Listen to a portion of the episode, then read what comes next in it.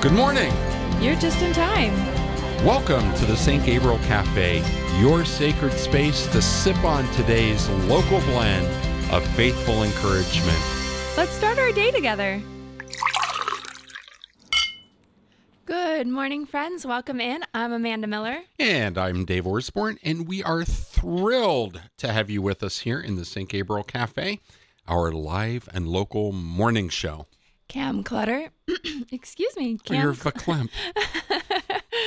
Cam Clutter, as always, is our faithful barista. And as per our usual Tuesday, Dr. Marlon will be joining us in the cafe to continue our discussion on the Beatitudes. And right after that, Sister Marie will share with us her vocation story and talk about her community, the Apostolic Sisters of St. John, which are quite new to Columbus. That's right. Dave, could you start us in a prayer? Absolutely. Father, Son, Holy Spirit. Amen. Good morning, Father. We love you. We praise you. We thank you. Thank you for this time together. Uh, help us to uh, just magnify your love uh, for each of us to others. Uh, help us to be your hands and feet today, uh, to bring mercy uh, into the world wherever we have that opportunity.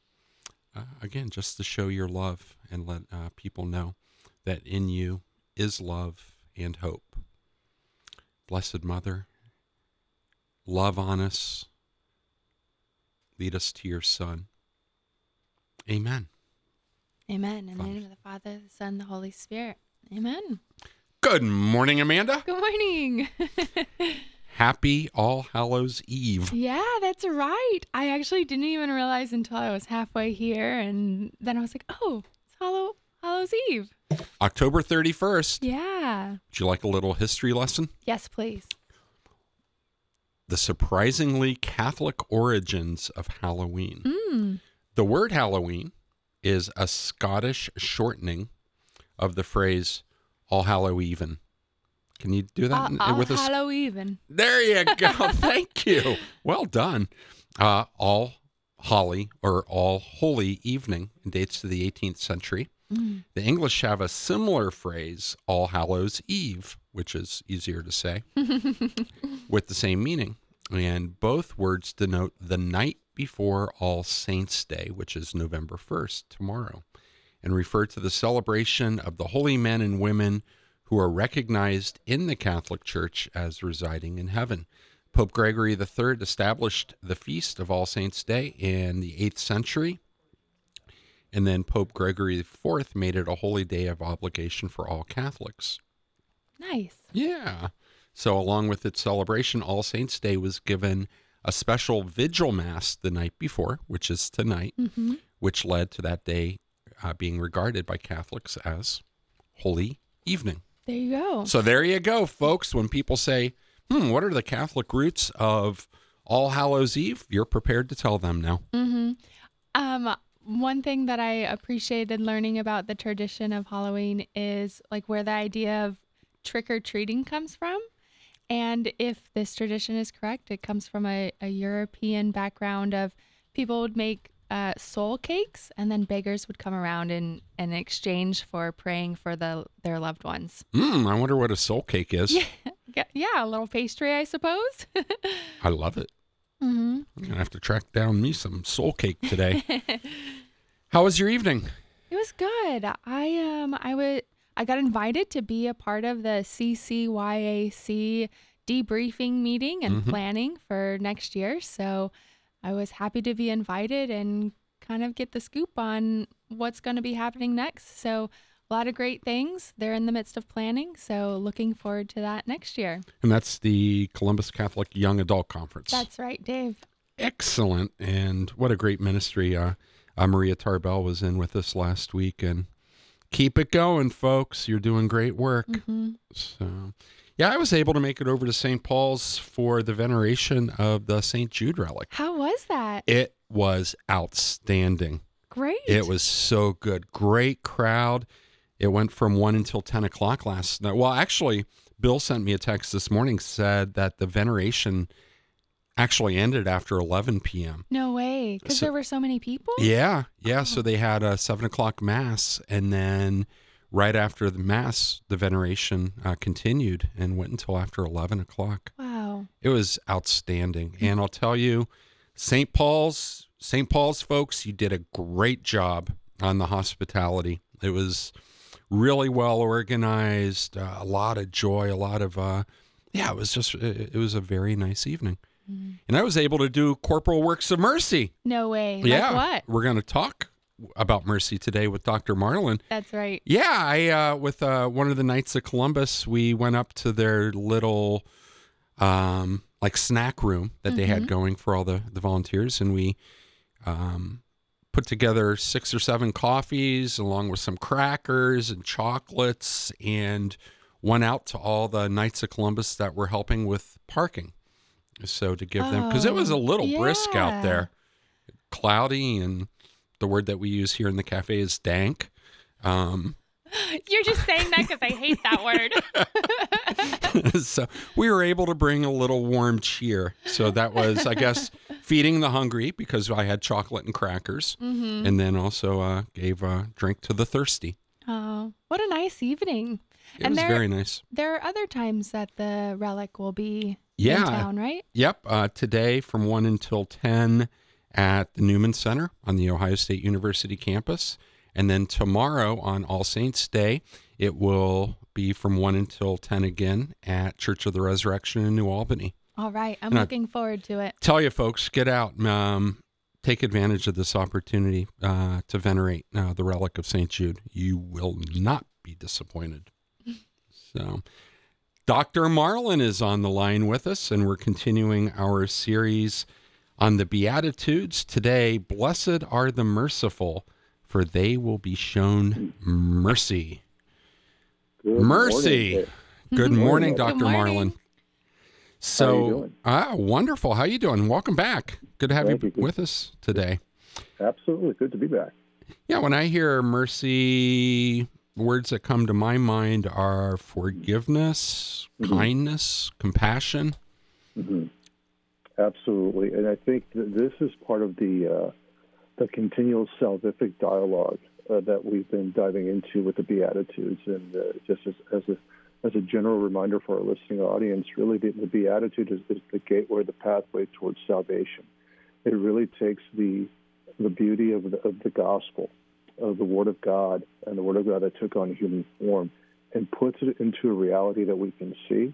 And so when we can see that reality, then we act on it. And then part of that act is to serve. And not just serve our Lord, but serve the very identity of who He is in us, because we're created in His image and likeness. And so when you look at Blessed are the merciful, uh, there is a, a sense of respect from an anthropological sense. And what I mean by that is this that every human being is a gift. Every human being, whether they are in need or not, should always be deferred in, in the sense of being cared for. And so when you look at uh, mercy, uh, showing compassion or respect for the suffering, or more importantly, if you see a defect, what I mean by a defect means that there's someone in need that doesn't have something that they should. And those needs could be water, food, shelter, clothing, um, or someone to listen to, or someone who is in need of counseling. Those are elements or backgrounds when we exercise this beatitude of mercy. Uh, blessed are the merciful, because we immediately have our senses raised to seek those who are in need, and to also the other sense of mercy is really reconciliation, forgiveness. That we look towards this element of faith, where if someone has wronged us, we look towards them and we want to basically uh, seek healing with them, reconciliation. We want to address the wounds, and that those offenses should not be greater than our love for them and really our love for Jesus Christ. You use the word defect, Dr. Marlon, and that just makes me think, well, then we all need mercy from each other because this side of heaven, we don't have perfection and we each have our own defects. Correct. And I think one of the uh, the things with uh, this uh, popular term, excuse me, is we carry wounds, and so our wounds uh, tend to become our dogma sometimes, and we have to be very careful with that. and uh, that dogma can come, can develop into a, a, doctrine of sorts, and that doctrine really becomes the uh, the mantle of how we live, and so that that impedes our ability to one seek forgiveness or request it. At the same time, show mercy to those who are also struggling. So we are defective, and that's not a negative. This is addressing the fact that we carry sin. Mm-hmm. We carry the, the, the wounds of sin, even though we seek forgiveness and we're striving. And uh, that's really part of uh, being a saint, is the fact that saint does not mean that you are perfect. saint means that you address the wound, you address the sin, and you make the proclamation, I love you more, Lord, than my sin, and I know I will fall, but I will get back up. And that's, that's really part of this beautiful path to mercy.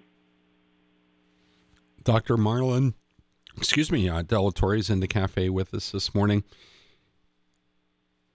in in my experience, doctor, uh, being merciful with myself is a challenge.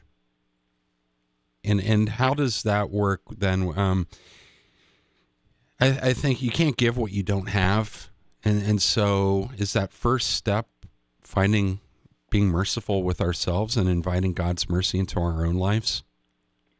It, it, it can be, Dave. I think that that's part of a, of a very beautiful equation that you've started. Uh, when we look at our own being and our own identity, from the very onset of, of our birth, um, there is the reception of being nurtured and nourished. And so this is very intimate to who we are as, as human beings, as children of God, that we desire to be nurtured and nurtured by our Lord. And so, in that nourishing element of who He is and His love, that's carried over by our parents. And so this this continual paradigm of being nurtured and nourished is essential and vital for our understanding and our well-being as children of God, and that we have respect for ourselves and dignity for ourselves.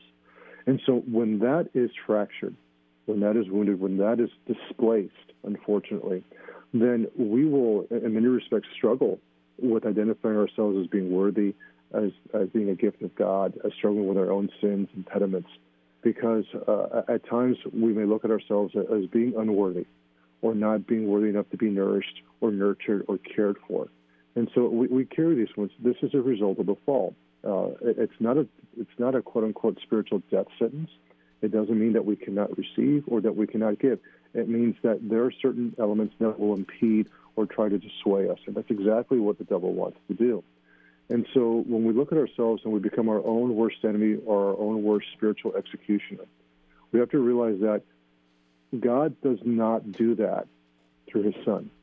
God did that in the Old Testament uh, through a, a, just work, whereas those who refused to repent were dealt with God directly. But in that calamity, all right, in that spiritual calamity that he mm. addressed, he brought the Son. And this is the important uh, point when we look at ourselves and are harsh towards ourselves and do not show mercy uh, because of our actions, that Christ is mercy, that our Lord brought that distinctive element of reconciliation and forgiveness to our understanding. That's why he emphasizes the prodigal son in Luke 15.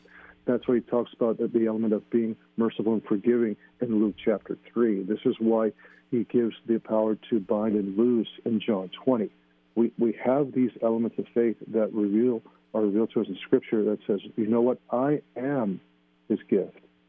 I may not feel that way today, but I know I am, uh, and He will show Himself to me. He will reveal Himself to me. I just have to just be intent and listen and walk through this narrow valley, walk through this shadow, and I will see Him. This is why the reflection of, say, Psalm 23 is so beautiful, mm. because the, the immediate point that the Davidic psalm says is this the Lord is my shepherd. Right off the bat, this is the proclamation of the gospel, the profession of creed, the assent of faith. And these are three elements that allow us to really overcome those times where we don't feel worthy or that we don't or should not receive mercy. God is there. And that's the beauty of this whole drama of salvation. And uh, the Beatitudes, really, when you look at this Beatitude from this perspective, really I think opens the world to our to the mindset that yeah, God loves us regardless of how we may feel of ourselves. We we had started this discussion with the thought of, um, of course, the Beatitudes being our pathway to salvation, and then Mhm. therefore part of that is is our own actions. Mhm. And so I would, I mean, blessed are the merciful, for they shall obtain mercy. And then we have all the corporal and spiritual works of mercy. Could you just share with us kind of how that weaves into this beatitude? Well, when when you look at the spiritual works of mercy in general, uh, for the sake of time, you're looking at the, the spiritual well being of the person and the intention to bring that person closer in union with God. And through intercessory prayer, okay, through praying for, for the needs of the souls in purgatory, through allowing someone to, to come into an understanding of God. When you do a spiritual work of mercy, what you're doing is opening up a pathway uh, to overcome any impediment, to reveal the glory of Jesus Christ in, in your life. And so when you look at mercy, uh, it, it's a beautiful segue to say, you know God loves you, infinitely loves you, and that He is merciful because He will forgive you that He offered His only begotten Son. As you look in the infamous John 3.16 verse. And this is part of the, the spiritual works of mercy, uh, that they are called to bring to light an awe and wonder that God exists through his Son, obviously. He made himself manifest through his Son as well. And that we see this encounter with him, this actual journey that is real, that is alive. And the corporal works of mercy bring to light the fact that you're driven by your, your disposition of the soul, by your ability to pray to God, that you're driven to help those in need in the name of our Lord. And so the, the, the corporal works of mercy come into play where now you're feeding the soul, but now you're feeding the body. And now you're taking care of the needs of those souls who are in desperate need of anything um, that they may not have received, that they're desperate to be clothed, to be sheltered, to be fed, uh, to be homed, so to speak. And, and these are the interplays that we encounter with this beautiful beatitude because it's, uh, look at it from this perspective theologically. We, we initiate the Word of God, we proclaim the Word, but the Word in of itself is the foundation that drives us to actually believe, and that's where the creed comes in. So when you look at the spiritual corporal works of mercy from a beatitude perspective, we are driven, we are driven to pray, and then we are driven to feed. And, and this is very important for us because we have to breathe with both lungs. We cannot be separated uh, one from the other. They both are intimately tied together. And, and this is where you look at the reference to the incarnation, where God, where Jesus is both fully human and fully divine. And there's a reason for that. And so when you look at the Beatitudes and you look at the spiritual corporal works of mercy, they are incarnational in identity. And really, the reality of this is that we participate in this incarnational identity through the Holy Eucharist. And so the, these are just the, the beautiful interplays, Amanda, that we have in this. Mm. So fitting, actually, because I think sometimes as Christians we can look at the spiritual and corporal works of mercy and maybe kind of think, oh, I'm I'm failing or I'm not doing enough or how do I even get started? And I mean, these next three days we really have the opportunity to pray for the living and the dead, and I we can just get started there. Absolutely, because every it's it's kind of funny that uh, something so simple yet is some is overlooked, in the fact that we we have the ability to intercede at a moment's notice for someone. So, I mean, if you're walking downtown Columbus, whatever the case may be, someone looks downtrodden, then you just come up to them and say, you know what, um, sir, good morning. You seem a little down. May I pray with you, or may I pray for you? Um, those are things that are very powerful. It's something that may be unexpected to the person receiving it, but it may make just their whole worldview different Mm-hmm. and say, oh, God does love me. And so we have a waking opportunity, especially All Hallows Eve tonight, uh, with all saints being part of the communion of saints in prayer, and then praying for the souls in purgatory on November 2nd, to really do this beautiful triumphant and trifecta spiritually of praying for those in need, especially for those who have fallen and those who are waiting to be embraced by our Lord in heaven. Dr. Marlon De La Torre is here in the cafe with us this morning, and we're talking, uh, continuing our series on the Beatitudes. Blessed are the merciful, for they will be shown mercy. And, Doctor, it seems that the greatest, easiest opportunity for us to practice these corporal and spiritual works of mercy is the school of mercy that we live in, right? Our families and our homes. Absolutely. I think one of the greatest things um, any parent can do is uh, offer forgiveness, mercy, and reconciliation when you've done a wrong within the family. Uh, probably the greatest obstacle within families is forgiving each other because we know each other well. Mm. We know our mannerisms. And I hear this often every day in, in my nearly 30 years of teaching um, that the greatest obstacle for forgiveness and reconciliation is sometimes within the family. And so when we can display a, a sense of proper mercy and forgiveness and reconciliation, when a parent can uh, be a witness to a child when they go to confession and plead for mercy and forgiveness for the wrongs that they've done, when uh, you can incorporate just a, a sense of Lord, I forgive you. Help me to forgive my children. Help me to forgive my wife. Help me to forgive my relatives. When you do that as part of your your spiritual bond with family, uh, beautiful things will happen. You understand that that we are sinners, that we are broken, but we're not broken infinitely. That's the key. That God made us in a way where we can always be reconciled and be loved by Him, and that our eternal home is heaven. And the key with reconciliation, David Amanda, is that the home should be a, a pedestal to heaven. That the aim of every household is to bring that family member, especially from parent to child, the opportunity to see that heaven awaits. And that's through intercessory prayer, obviously, to having a focal point in the home that drives you to go and proclaim the gospel, that strengthens you to go to Mass, that strengthens you to, to seek those that are lost and bring them back to Christ. So th- this becomes all the, the important precipice of, of the family household, especially with the sense of mercy and forgiveness and reconciliation. And from a practical standpoint, it's not bad to do a family examination of conscience every week to bring that to fruition. I love it. I love it. Um, are you saying to approach kind of a, a corporal examination of uh, conscience within the family, or to to make it personal habits, or both? It's both, actually, and, and, depending on, on the on the role of the family at the time, it can be both. It can be a corporal one of what I have done, not done, to help my fellow brother in need, mm-hmm. but also from a spiritual perspective, um, where have I wronged through my words, through my actions, through my deeds? Uh, what have I done that has dispelled or rejected Christ in, in the household? So these these beautiful elements can work to our advantage. That's the beauty of the spiritual corporal works of mercy is you can incorporate an examination of conscience when that where have I failed to serve someone in need, where have I failed to pray for someone, where have I failed to lead someone to mass, um, how have my words or my actions be a deterrent to Christ in the home.